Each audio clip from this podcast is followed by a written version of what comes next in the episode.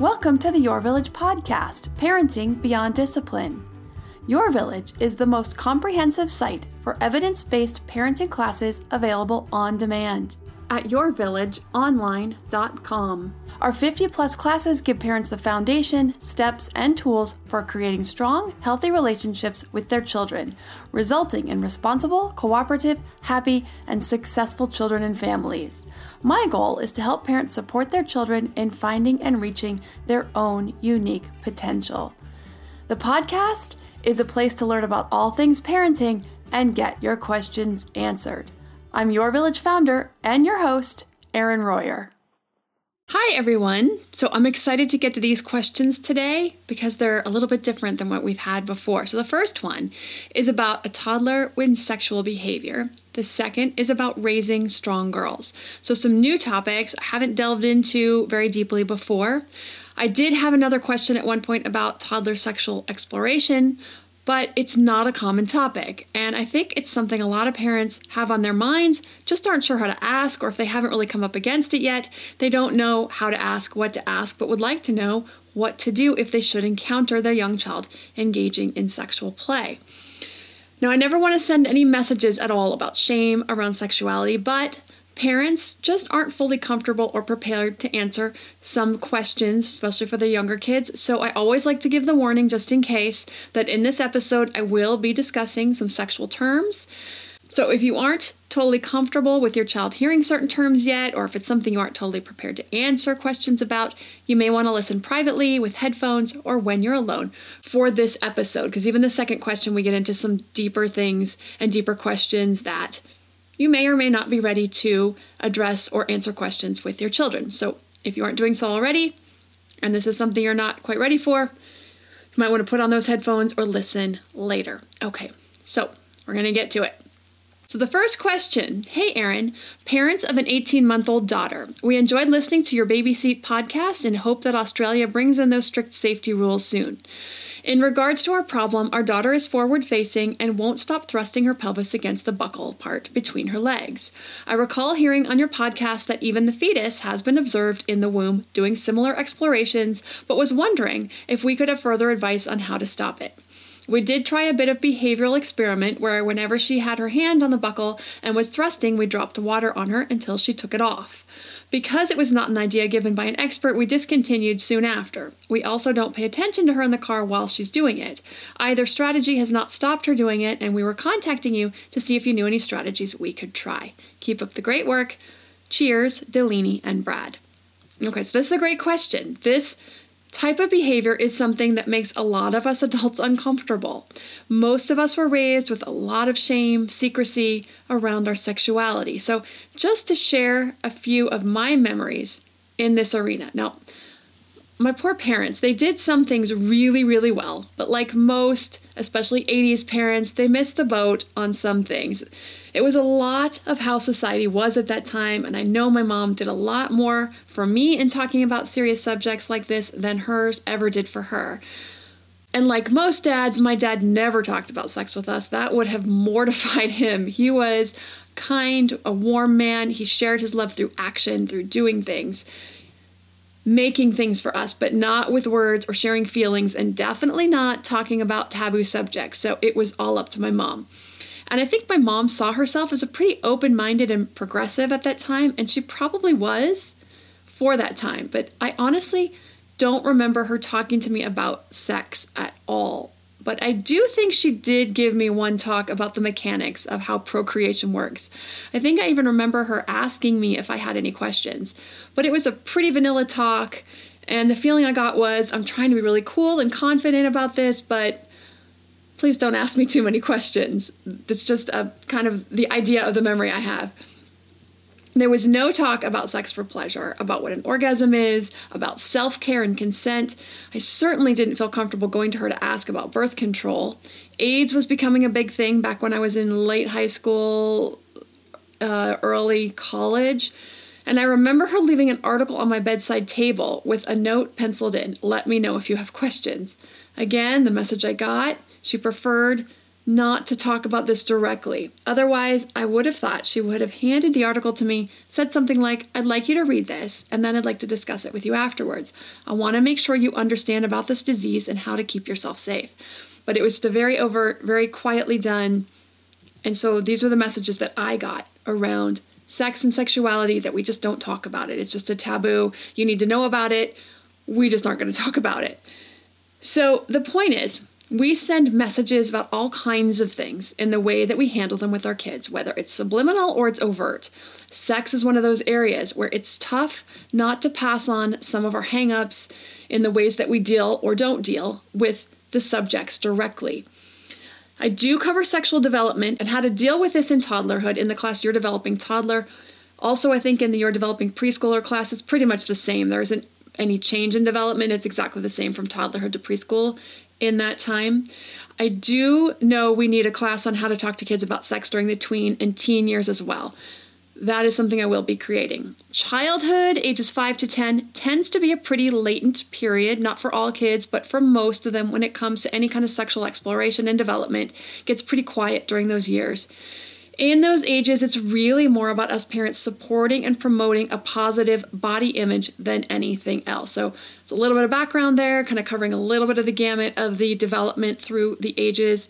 But I want to get back to answering Brad and Delaney's question. So, the answer is she's doing this because it feels good. So, and I know as adults, it's really hard not to differentiate sexual pleasure from other kinds of pleasure. But to a young toddler, it's just another body part that they figured out something that feels good. It's like a hug or back scratches.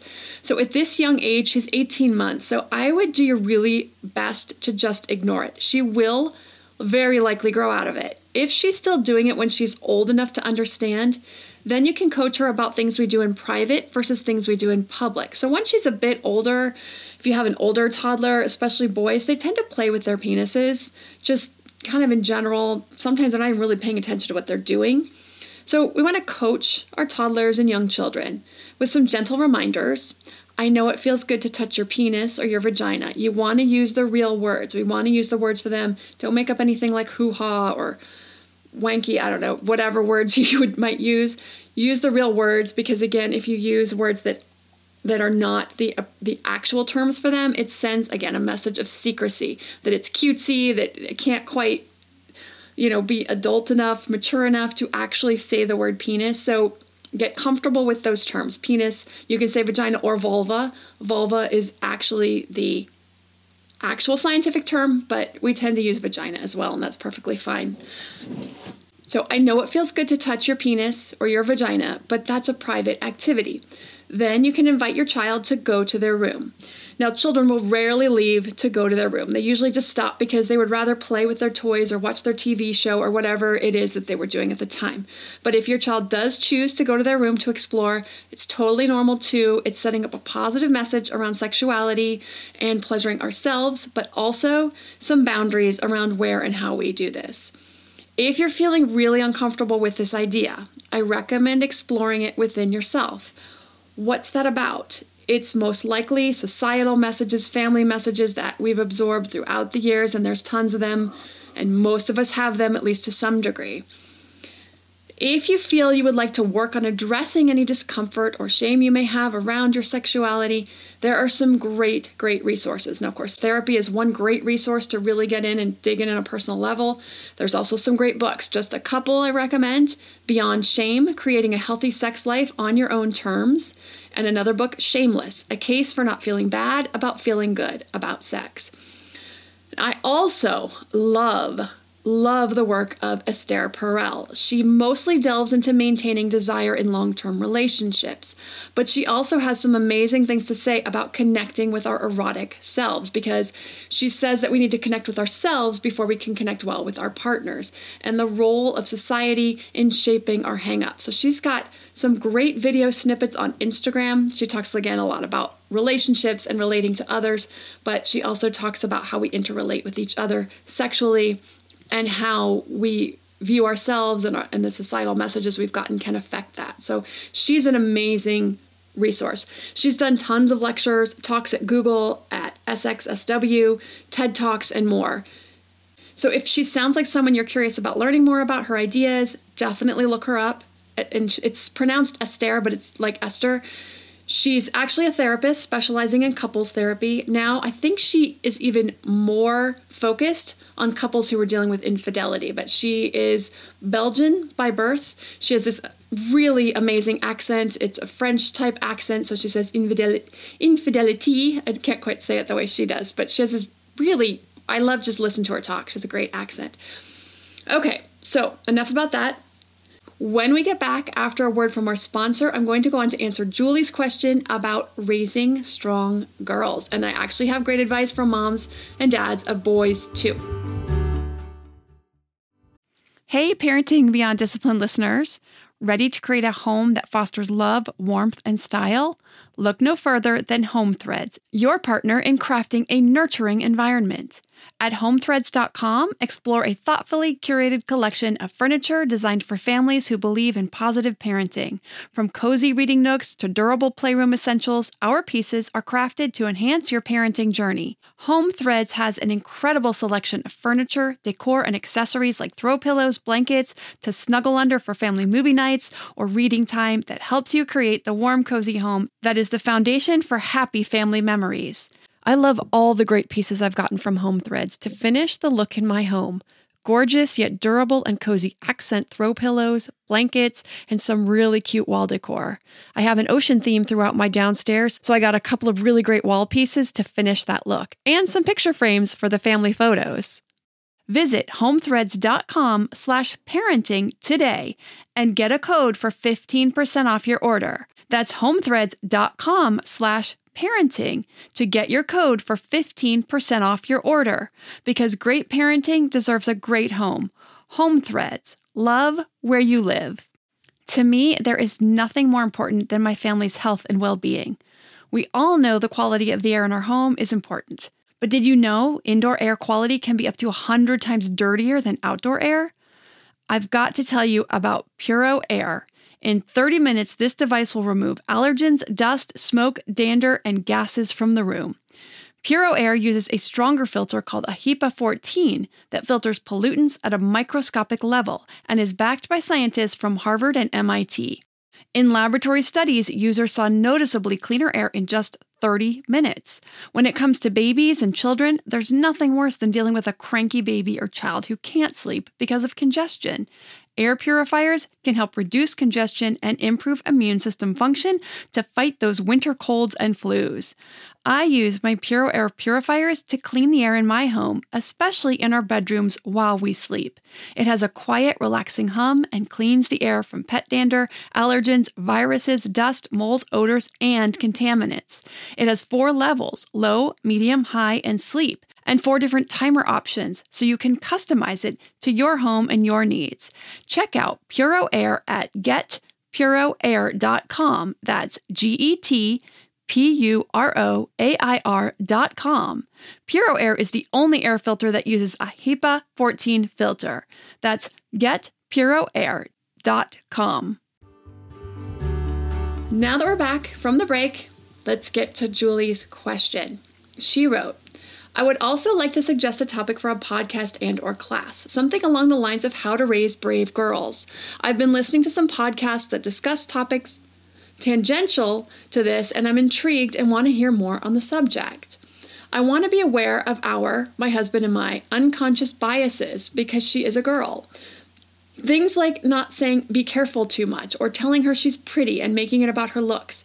I think it's very easy to fall into these societal norms and traps, and I'd like some suggestions on what to be aware, to avoid, etc. So, Julie has sent in quite a few questions, and this is another great question from Julie. This is something I think about a lot as well because I do have a girl of my own this is another huge, wide, deep topic that bridges to how we raise our boys as well. How do we raise our boys to not just understand how prevalent and deeply rooted these beliefs are about girls and women, but how do we allow our boys not to be boxed in by their own societal norms? Boys who show emotions are weak, or men who care for children or take time off from work are not dedicated to their jobs. Men who stay home and take care of the kids aren't real men. Women will just want to have babies, so be careful about promoting them. All of these things, so many things that really hurt all of us, not just girls and women, but men and boys too. And this actually ties right back to the last question, right? About sex and sexuality. Women who are too sexual are sluts, right? They're they're bad girls. Um, it's okay for men to be sexually overt, for men to pursue sex. It's not okay for women.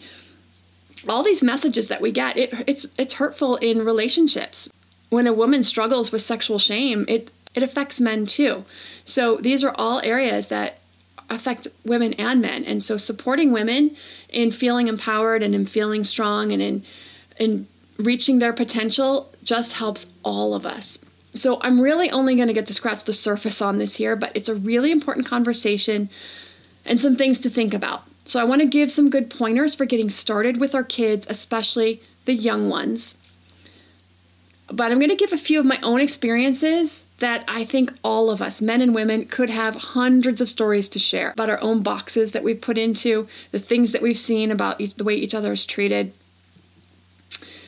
Um, but I remember when I was really pregnant with the twins, it was probably like a month away, and I asked my husband about taking leave from work. And I don't know state laws everywhere except here in California, but men are entitled to family leave just like women are when they have a baby that's born. And I think there's a certain number of paid full salary weeks. So I think we get two weeks, and then you can take another additional so many weeks that's partially paid. If you want to take it partial, if you want to dip into vacation, you can. So I asked if he could take a month because we had a 20 month old toddler and we were about to have twin newborns. He worked for an entertainment company at that time, Universal. Hollywood, we know, tends to be pretty cutting edge and progressive in these types of ways. He said, I can't. I would be seen as someone who's not dedicated to my job. The laws may be there, but it's just not done. Men just don't take that kind of time. I could probably take a week or two. This was a wake up call that laws or no laws, if the culture doesn't change, if it doesn't support it, the pressure is still there to behave in certain ways. Would he have lost his job? No. Would he have been passed up for a promotion over the guy who didn't take leave? Very possibly. Would he get a smaller annual raise? Very possibly. Another quick anecdote.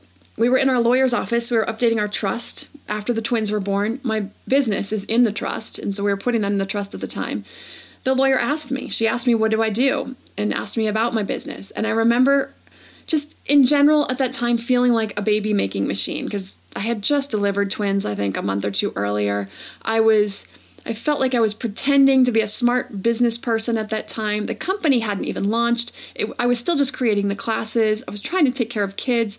There was no website yet, no podcast, obviously no customers. I had been blown up the size of a bullet train and deflated. Now I was trying to get everything together to build and launch my parenting website. I had no idea if it would be successful or not. So my self esteem as a business person was pretty non existent at that point but I mustered up my best strength in my voice to share my vision and began to explain about my business. And my husband just interrupted me within a sentence or two and made some joke. It wasn't about me, it wasn't about the business, he wasn't putting me down. It was something random, probably related to the previous topic, I think. I was so angry. And he's a really supportive, very kind person. This was way out of character for him. He was not trying to undermine me at all, but he did. And so I just realized right then, like, despite how aware one might be of all the challenges facing women, that they run deep, and somewhere in there, he thought it was okay to not just interrupt, but for something so frivolous as to try to get us to laugh. He loves to make people laugh. I think it just came out without really thinking about it. And we could split hairs, and people often do about was it really because I was a woman or his wife or a stay at home mom? Yes, I do. I can't imagine ever talking over my husband in a meeting like that, or any man or anyone in a meeting to tell a joke when they're in the middle of something, talking about themselves, about something that's important to them. But these types of things, and much, much worse, happen to women at work, at school, all the time. So, again, we all probably have hundreds of stories like this. So, how do we start to combat some of these messages in our own home for both boys and girls? So, here are four tips for working with your kids and sending some messages and deprogramming the bigger messages they're going to get throughout their lives in school, through society, etc. Okay, support your children's interests no matter what they are, and not just support them, but offer up suggestions that are outside of gender norms. Offer dance and art and gymnastics to boys. Offer wrestling and mechanics and engineering and math to girls. Not just arbitrarily, but if your daughter's really strong and is always wrestling with her brothers or with her sister or trying to wrestle the other girls, make a note and see if she's interested in pursuing that. If your son is always dancing, offer that to him. Actually, one of our sons is a really talented hip hop dancer, so he takes dance class. He's an age group ahead because he was bored in the class at his age level and he tried out for the next one up. So he's actually in a class with almost all girls. There's sometimes one to two boys in there, but with these girls that are two and three years older than him.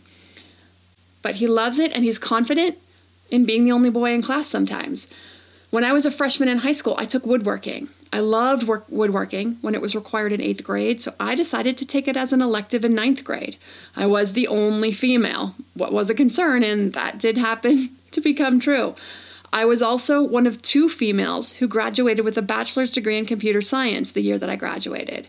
So clearly, I'm not afraid to face down some gender norms.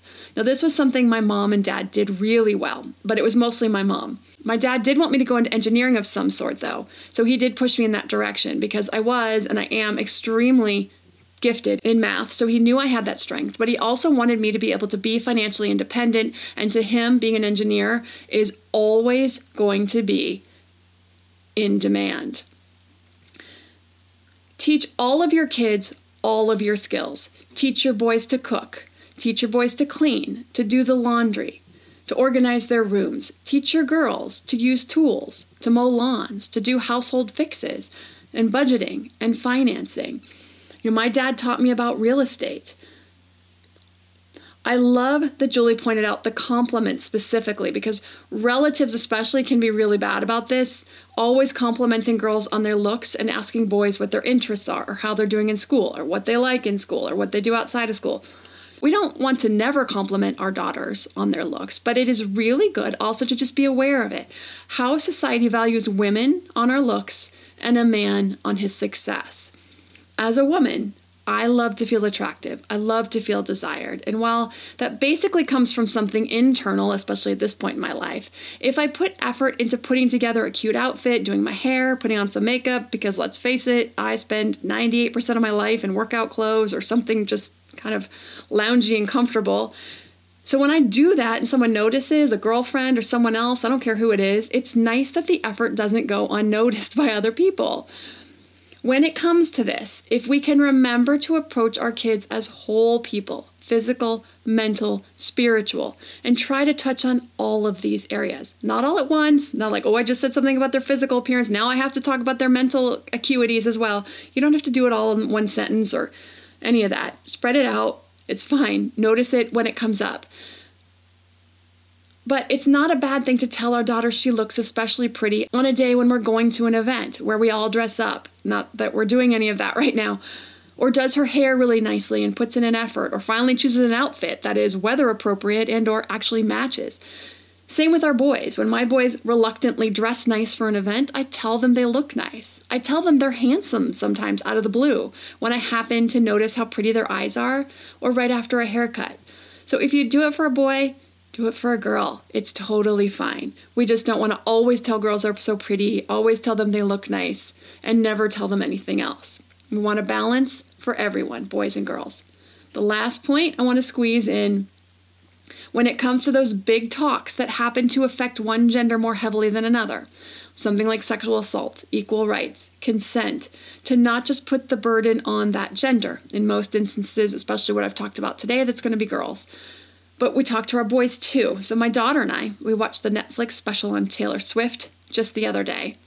And I've liked her music for a long time, but I really didn't know much about her at all. She was sexually assaulted in a photograph right in front of several other people. So my daughter and I discussed what sexual assault is. I explained how prevalent it is for girls. I explained how this is a lot of women's experience. I explained how it shouldn't be this way, but it, unfortunately, the burden is on her to protect herself. And we'll talk about that more as she gets older. Also, though, the next day I talked to both of my boys about it. about sexual assault, about what it is, about the general disrespect for women, about how some men think it's okay to do what they want without asking. We talked about respecting girls and women, what that means. Because my boys and my daughter have and will continue to get messages outside of our house about how we treat women and girls. If myself and their dad do not step in and give different messages than that, the messages that are important to us, they will think those other messages are just how things are and how they're done. So we have to be very proactive in sending the messages we want them to hear about how we treat anyone, everyone, including women, minorities, those from other cultures, countries, and backgrounds than our own. So, hopefully, I didn't overwhelm some of you. Parenting is a huge job for sure. We are shaping and empowering the next generation, and this is no small task. If you want to learn more about sexuality in young kids, common and normal sexual behavior, and any red flags to look out for, be sure to check out the Your Developing Toddler or Preschooler class and any of the other 55 parenting classes for positive discipline, which is the very foundation for strong parenting and relationships, to the classes on raising responsible kids, our latest about teaching growth mindset, classes on education topics, development health, and modern parenting. Go to the website at yourvillageonline.com. Continue to stay safe as you can so we can wipe the planet of this pandemic once and for all. Stay safe, everyone. If you have a parenting question you'd like answered, send an email to podcast at yourvillageonline.com. Thanks for listening and see you next week. Everybody in your crew identifies as either Big Mac Burger, McNuggets, or McCrispy Sandwich, but you're the filet fish Sandwich all day that crispy fish, that savory tartar sauce, that melty cheese, that pillowy bun. Yeah, you get it every time. And if you love the Filet-O-Fish, right now you can catch two of the classics you love for just $6. Limited time only. Price and participation may vary. Cannot be combined with any other offer. Single item at regular price. Ba da ba ba ba.